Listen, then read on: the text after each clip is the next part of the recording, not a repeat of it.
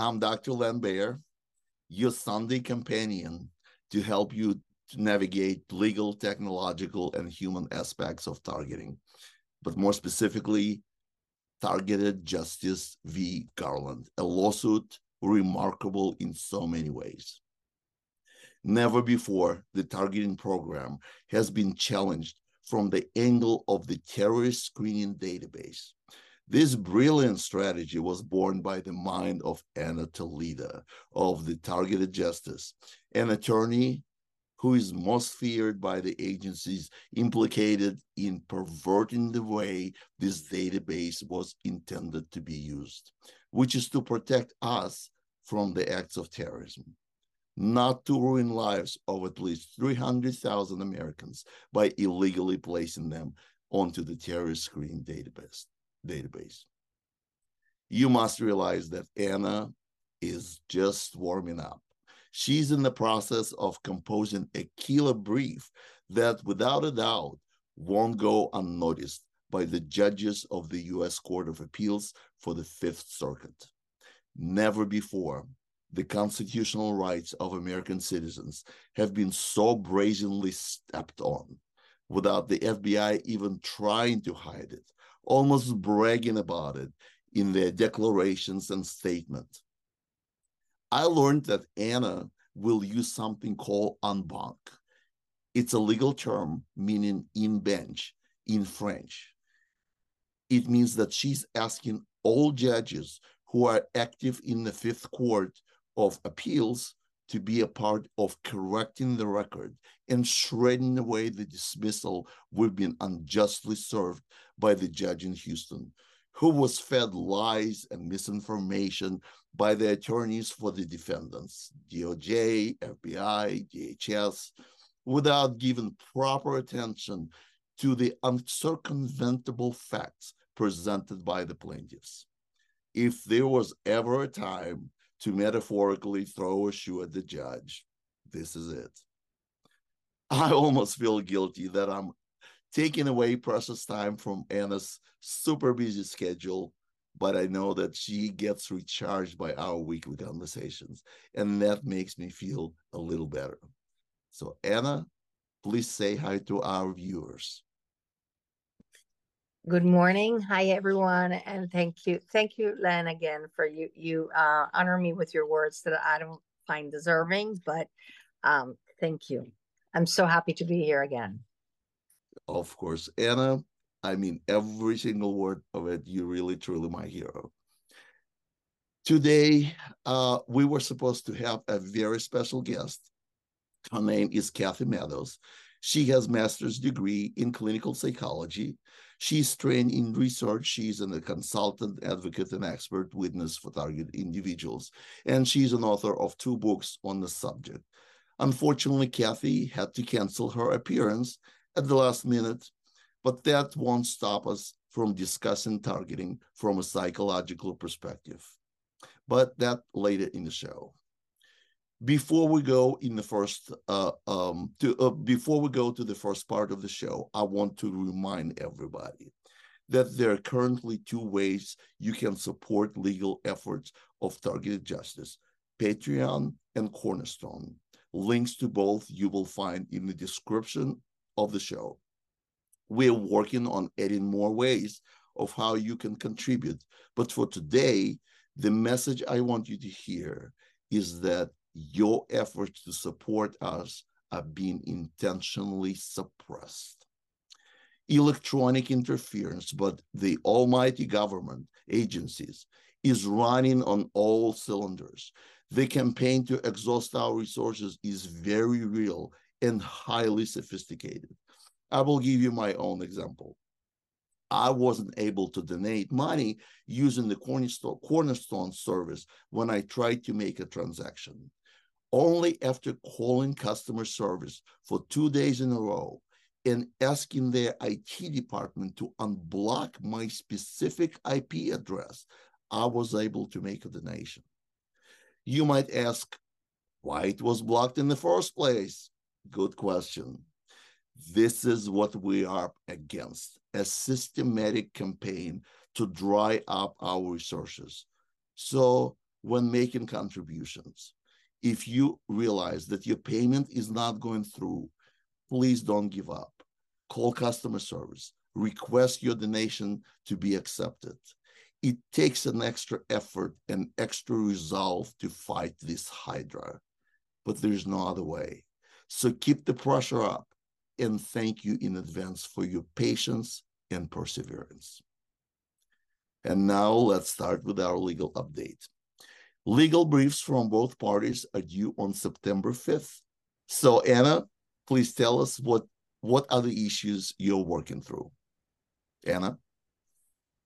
Um, yes, well, I I don't know if I've ever told you the story. One of the things I love about my profession is that I'm always learning and learning and it's about reading. Uh, I, I once went to a keynote a speech by uh, Captain Sully, the, the man that saved all those people in the Hudson River. And they made a movie of him afterwards. So I was in a speech with him, and somebody asked him, what, what do you think is your most important trait that made you be able to save those people that day? And he said, My mom was a first grade teacher, and she taught me to never stop learning. And every day I uh, I would get manuals from planes or whatever, and and uh, I would read them even though I knew I wasn't going to fly that plane probably. But it was at that very moment that I had only like 200 and something seconds to save the lives of all those people. That all the knowledge that I had put in there into my brain just told me exactly the minimum, let's say 10 things I had to do for saving these people's lives. There was there was absolute like mandatory things, and then there was like wish list. But you know, those mandatory things, he says, a reason I knew what those mandatory things were is not just my experience, but because I never stopped learning. And so the same is with this. I, I what I do is I just read, and I'm I'm I'm I'm in the process. I already did, you know, started writing my my my brief but i'm just reading and reading and reading and and like everything around the nation. And that's how I came up with the two quotes I sent you, uh, because it's, it's, it's very revealing how the courts um, are very short from saying the Department of Justice is doing illegal things here because they they even tried to seal a case and and and we'll talk about that later but um so all I do is read and read and and one of the pearls I found this um this week, which I want to share with you, is that uh, in the Fifth Circuit, uh, you know, we have 18 plaintiffs. So in the Fifth Circuit, uh, it only takes one of the plaintiffs. In this, in our case, we have two that corroborated that were on the TSDB, um, Richard Lighthouse and Karen Stewart. So in in different situations, right? So it says it just takes one plaintiff to establish the standing for the rest in terms of that they are illegally placed on the TSDB. And that to me is huge because I was thinking, oh my God, you know, I, I don't have that corroboration for the rest of them. But but with those cases that are solid, uh, you know, precedent, uh, irrefutable precedent, well, that's really, that's just another pearl. And it just, um, so nothing, nothing has really happened. I'm just working on it. And, uh, and I just have to say that, um, what, what really regarding what you said, um, you know, I, I know we have talked about this before. As as an attorney, when a client of mine was doing something wrong, I would tell you have to stop that immediately because uh because you just have to stop that you know and if not i would withdraw from the representation and here what what we have to ask ourselves is who would benefit from curtailing from obstructing the donations to targeted justice that it's a tiny 501c3 that you know it's we're fighting for human rights. You have to ask yourself who would put the effort 24 7 to be not only curtailing the donations to targeted justice but also infiltrating our calls our emails interfering with every single uh, activity we try to carry on online. Who who would benefit from that? I'm I'm wondering who. Uh, perhaps um, I don't know. And then the second question you have to ask yourself is who has the unlimited technology, access, and funds to carry out this kind of hacking in institutions such as Patreon and Cornerstone that must have huge firewalls just because of their nature of their financial business. So this is not just your plain hacker or your sophisticated hacker. These are people that have access to portals that other people don't have. And I'm just going to leave it at that. But I'm just saying it's highly illegal. It's a federal crime and it's got to stop. Len? Wonderful. Ana, thank you for that inspiring message. And thank you for this uh, uh, analysis of this, this, this highly suggestible message. I mean, let people think for themselves who who has access to, to this kind of technology. On the last podcast, uh, you and I went through uh, one of your tweets and talked about what specific constitutional rights of targeted individuals are being violated. And we call that podcast Second Class Citizens. This week, you also tweeted out something else that was really interesting. And I want to put your tweet up. And please, Ana, take us through what's going on here. So every time we go through different aspects of uh, TSDB. So I called it TSDB Chronicles. We really, this is a really a subject on everybody's mind, especially on everybody's uh, mind who is following uh, this lawsuit. Your tweet was about this case, Ibrahim uh, VD, uh, uh, versus Department of uh, Homeland Security. And I I just had to look up look up the case and give you some background. So, a female non-immigrant alien from Malaysia was admitted to study at Stanford, Stanford at Stanford University on a student visa. In, 2000, in 2005, she attempted to fly from San Francisco Airport to Hawaii, but was handicapped and led away because she was on a federal no fly list. Next day, she was allowed to fly to Hawaii and then to LA and then to Malaysia. While in Malaysia, her student visa was revoked and she could never get back to the United States. So, this is the background of the case. And then let's see what you tweeted about this case. And I want you to explain the um, significance of it. Ana, please, please go. Okay. Um, so I, I had to add to that that while she was in Stanford, she had a daughter. She got married. She had a daughter, and um, the daughter is an American citizen. So she wasn't allowed to go back to the United States, not even for her trial. And when her daughter tried to, her daughter, American citizen, tried to get on a plane to testify, she wasn't allowed either. So, um, eh, the paragraph, the, this conclusion of fact, this was a, after a five day trial, okay, and and this this this court was very methodical, and this paragraph contains exactly what our main allegation is but it was proven uh, you know it was a proven fact. They they uh, uh, showed the evidence to the court and it was a proven fact that ibrahim the plaintiff uh, is does not meet any suspicion grounds for terrorism yet remains in the terrorist screening database for secret as a secret exception. Now here's what's interesting. On many statements under penalty of perjury by the FBI people, they have stated that the TSDB is not a classified document. So you have to wonder why the court arrived at the uh, at the um, um, conclusion pursuant to a classified and secret exception for Americans uh, the inclusion in, in the TSDB cannot be a classified and secret uh, criteria because they have to be published in the federal register. You have to put the criteria to put a person, uh, you know, wh- what are the categories, number one. And number two, there's also what the document called the watch listing guidance. And they talk about the criteria there. But this thing about a secret and classified, which is precisely the nefarious targeted individual program.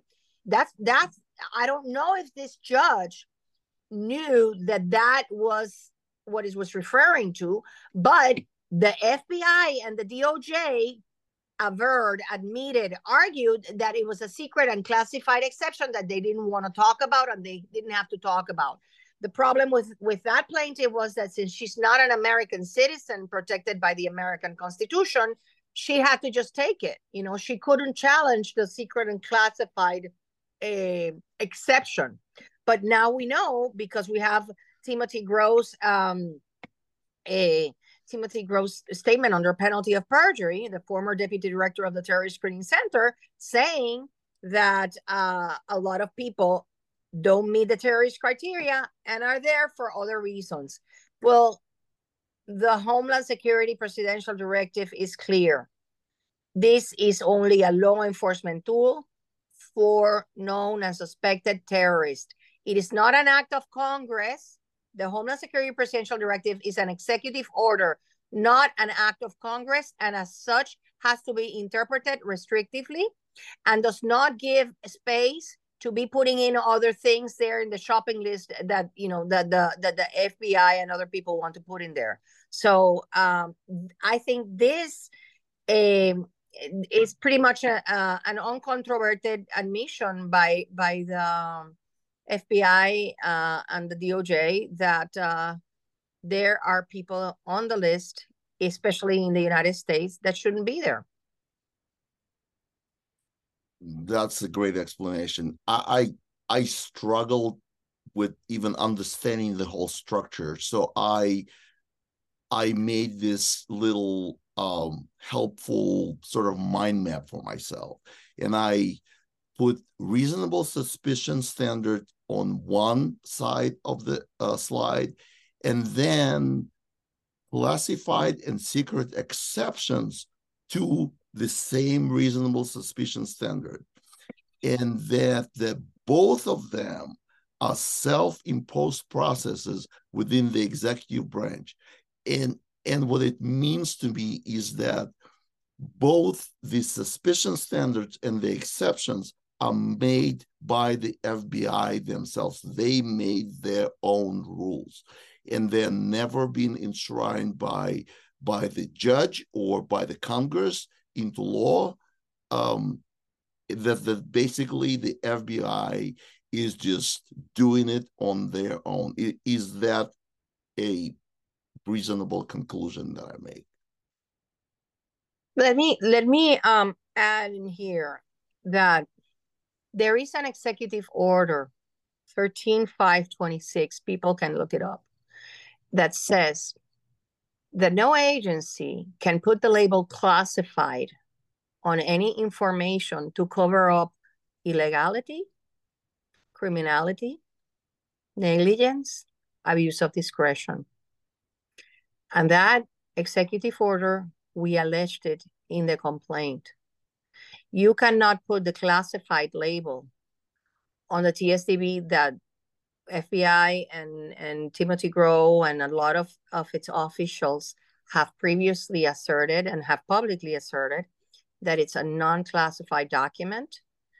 And you cannot uh, just put the classified label on something just to cover up a nefarious purpose or activity by uh, people within the agency, any agency of the United States government. I want to also add one thing. The reasonable suspicion standard is very low. It's less than probable cause. Probable cause is what you, you know, when you when you somebody is accused of a crime, probable cause is a threshold uh, for uh, submitting that person to a criminal procedure, right? But the reasonable suspicion is a lower, like level lower than that. And that woman, Ibrahim, and targeted individuals don't meet the reasonable suspicion um, threshold. They could have had or committed or been convicted of other crimes, petty crimes, misdemeanors, because as we know, many targeted individuals are entrapped into it. But that doesn't mean that they meet the reasonable suspicion threshold for terrorism, which is what this is for. So um, I just wanted to clarify that that 13526 people can look it up. Government cannot hide its malfeasance with the with a you know just saying a cloak of classified just putting the word of classified in it into it. Thank you ana. I think this is the conclusion that we all can agree on. Fbi is completely out of control yeah i wanted to make the clarification that uh, as part of the brief uh, the, the appellants we asked for a hearing because hearings are not deemed automatic. You have to petition for them and justify them. And of course, I think, you know, we have enough justification, but I'm going to go a little further and I'm going to say I want an en banc hearing. And it's seldom granted, but I am still going to petition for it because you cannot get that which you don't ask for, right? So I'm going to ask for it. And what that means is for the full court to uh, listen in and decide because it's you know, I, I, think it this this case is so important that it it warrants that the entire court um, decide upon it, and and particularly the urgency, the urgency of it uh, calls for it. So I just wanted to clarify that that it's not a right uh, to have a hearing; it's a discretionary decision by the Court of Appeals. I understand that, and thank you once again you never fail to amaze me. Your depth and dedication to the research is like nothing else I've seen before. So now let's move on. On our last episode, uh, we didn't have a special guest either. Instead, I shared notes about my visit to Dr. Hoffer, and the majority of you commented that you felt validated, that there is at least one doctor who doesn't shy away from our issues related to directed energy attack attacks. I received many comments and questions. So I decided to expand my presentation and record it as a separate podcast so all your questions will be answered. For example, what about MRI? What about other brain scans? Uh, what additional what about additional biomarkers that we learned from the declassified AHI report uh, thanks to the FOIA request by the Medicine Project? Uh, you want to know more details about the diagnosis received by the military personnel compared to civilians, things like that. So I will put it in a separate bonus episode. So watch out for that. Subscribe to this channel and follow me on uh, for the announcement on Twitter, where my handle is at p sardonicus. So um, we don't have a special guest. History repeating, but uh, the the topic that we're going to be discussed is too important to simply skip it.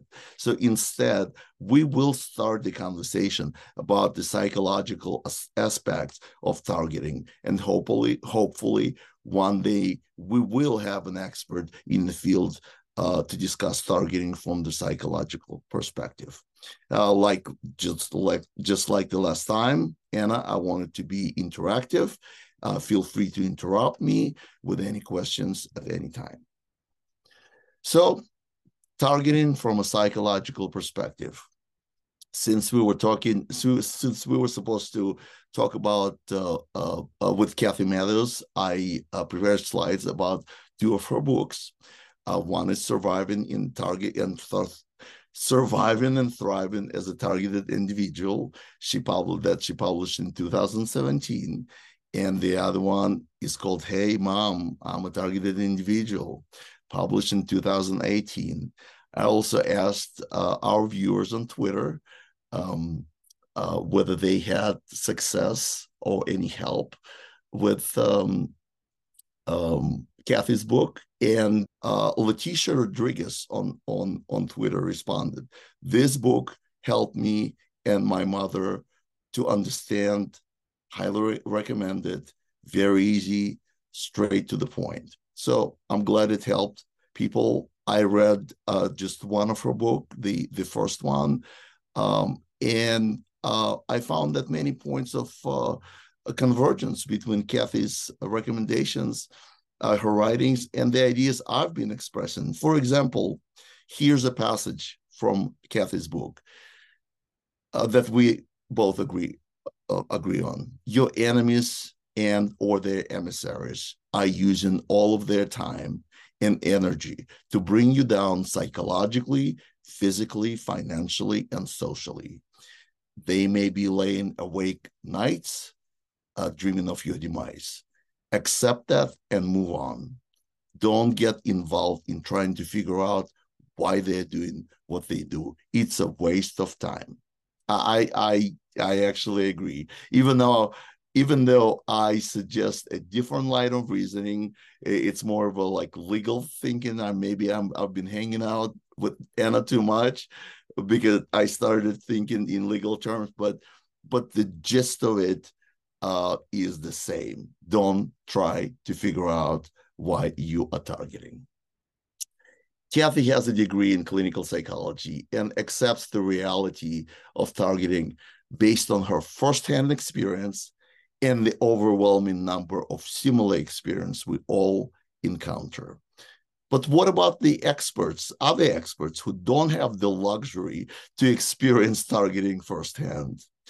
For that, I turned to Psychology Today, uh, where I found a three part essay on stalking by Dr. Joe Pierre, MD, uh, who echoes my sentiment.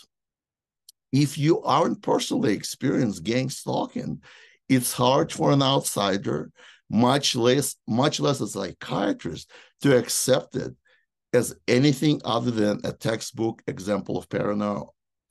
Of paranoia.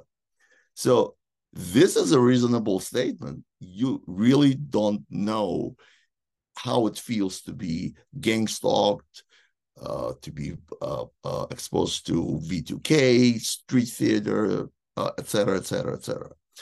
However, he presents he presents two studies on gang stalking, and he says that both studies had the same conclusion he said he he writes in both of these studies, gang stalking claims were attributed to paranoia because they defied credulity, often due to sheer amount of resources or level of coordinated organization that would be necessary to carry out what was claimed. This is an incredibly amateur statement from both a technological and a reasoning perspective. What's wrong with this line of thinking? Here's what's wrong. They're saying we attributed this to paranoia, not because we diagnosed paranoia, but because of our lazy thinking, lack of imagination, and because we're being flagrantly ignorant about what's technological possible. That's what it really means.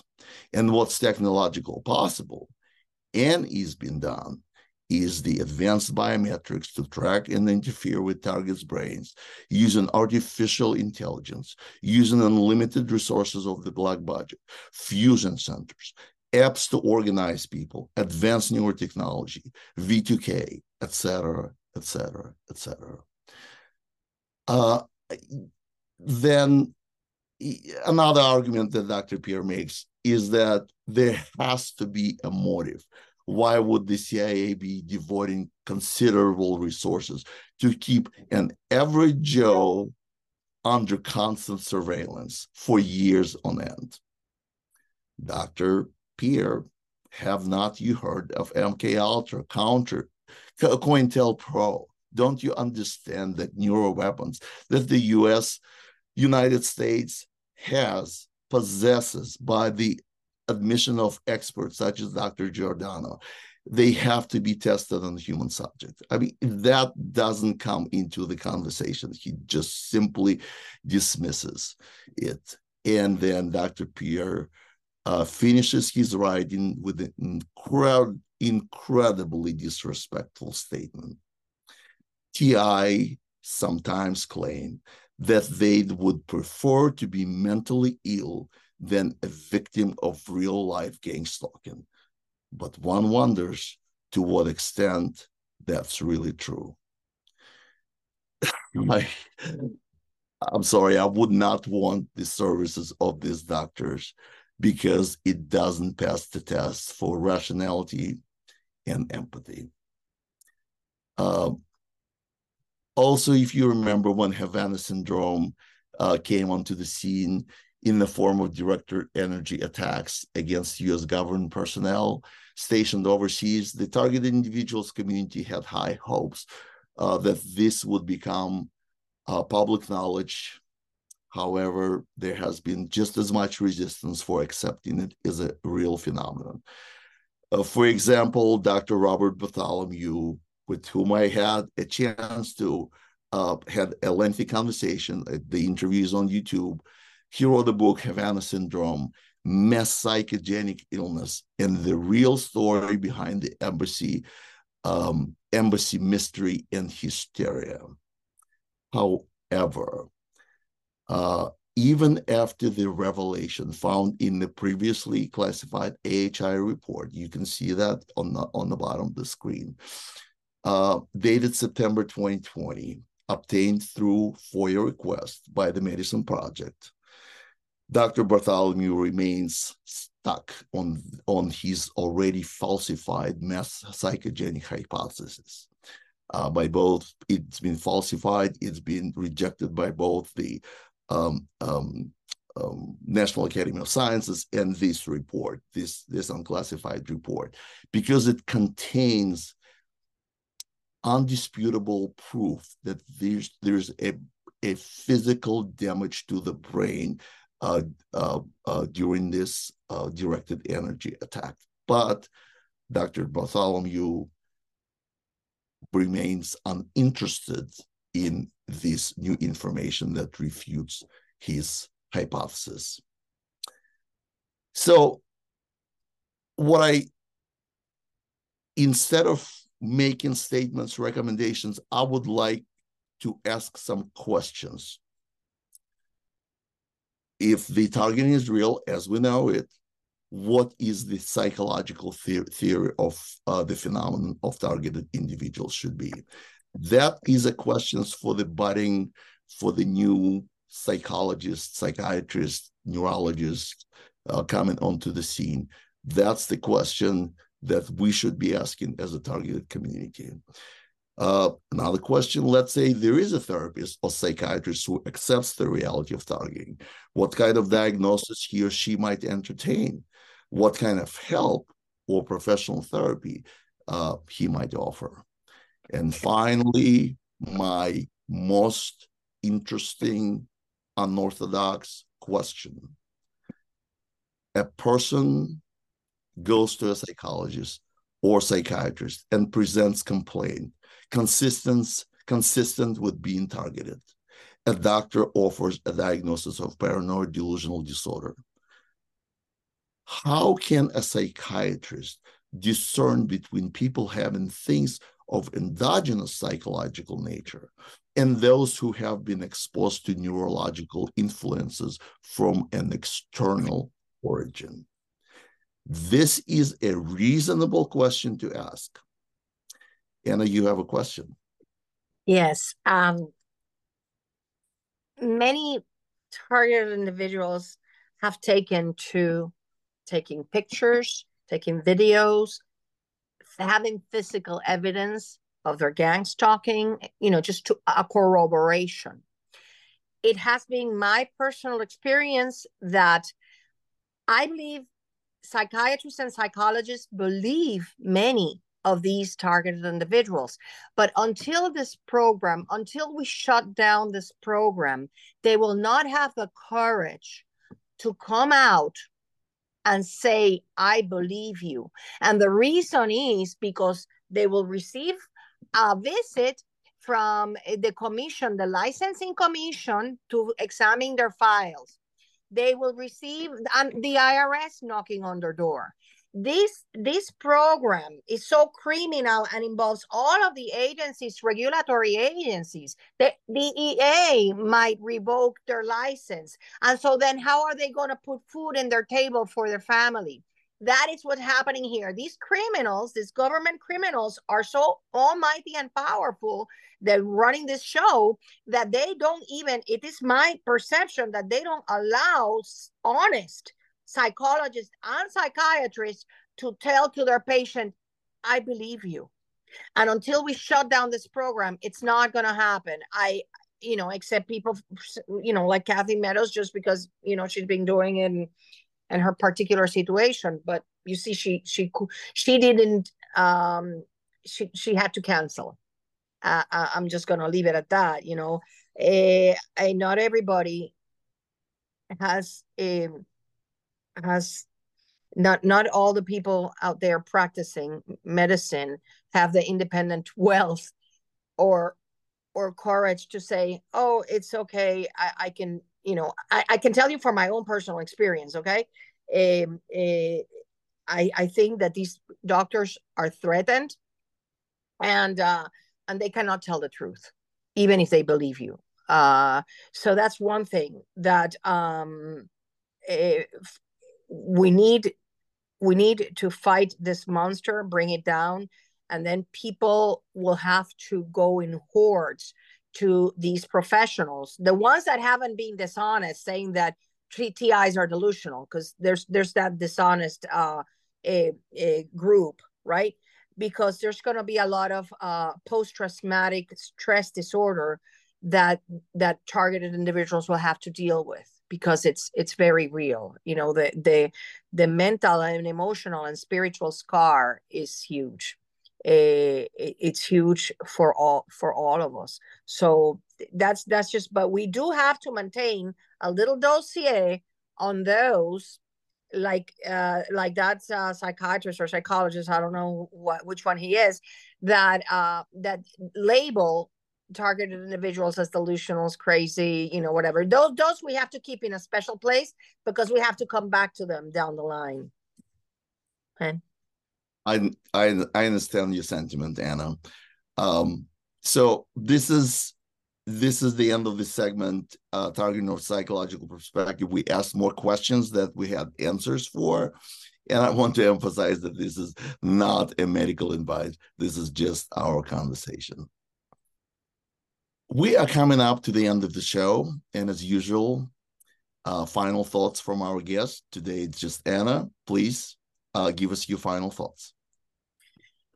Thank you, thank you, Len, for being so so awesome. Uh, I just want to remind people that we, when, if and when we get uh, a date for a hearing, which I am thinking it's going to be somewhere around maybe late October uh, we are asking targeted individuals from the four corners of the nation uh, and even from outside if they want to come and uh, we're going to do a rally outside the court because obviously they can't come in. It's it's not going to fit everybody. But we just need a presence because we need to counteract uh, the shadow banning. So it's important uh, it, to, to have a lot of people there. We're organizing it through tievents.org. Please sign up and we will let you know as soon as we know of a hearing date so that you can uh, make the arrangements and the the in ti events there's like information about you know we're probably going to find hotels and and travel um uh, you know uh, pool traveling. So uh, just just look out for TI events and for the Targeted Justice newsletter. Of course, Ana. You made my day. You called me awesome. So I'm I'm a happy camper today. As for me, I'm calling today's show targeting a psychological perspective. If you've been watching the show regularly, you probably noticed that every podcast I'm trying to give you new tools and new ways of thinking and how you can reframe the conversation so you can take control of the narrative while speaking on the subject of your targeting. I also noticed that in the targeting community, uh, we have these unwritten uh, rules that most accept as a gospel. Don't go to the doctor, don't go to the police, and absolutely under no circumstances go to a psychiatrist. I'll be honest with you, I broke every single one of these rules. Maybe it's because I've been trained to follow the scientific method that requires me to question everything. I broke rule number one don't go to the doctor. I went to seek medical help and have been diagnosed with Havana syndrome. I've broken the rule number two don't go to the police. I did. I ended up receiving substantive and clearly incriminating correspondence between the FBI and my elected official. I broke rule number three don't talk to Dr. Giordano because he is the bad guy. Instead, he validated my diagnosis of Havana syndrome and sent my case for further investigation to the DoD. I even broke rule number one. I went to a psychiatrist. In fact, that was one of the first things I did, who decidedly excluded, excluded the diagnosis of paranoid schizophrenia and diagnosed me with something called adjustment disorder, also known as stress related disorder. So maybe doing things the same way and expecting different results is no longer the way to go. I understand this is a deeply personal decision, and I'm simply sharing my thoughts and experience with you. On today's show, I advocated for something that perhaps sounds unconventional, but we need unconventional tools in our arsenals because there is nothing conventional about our targeting.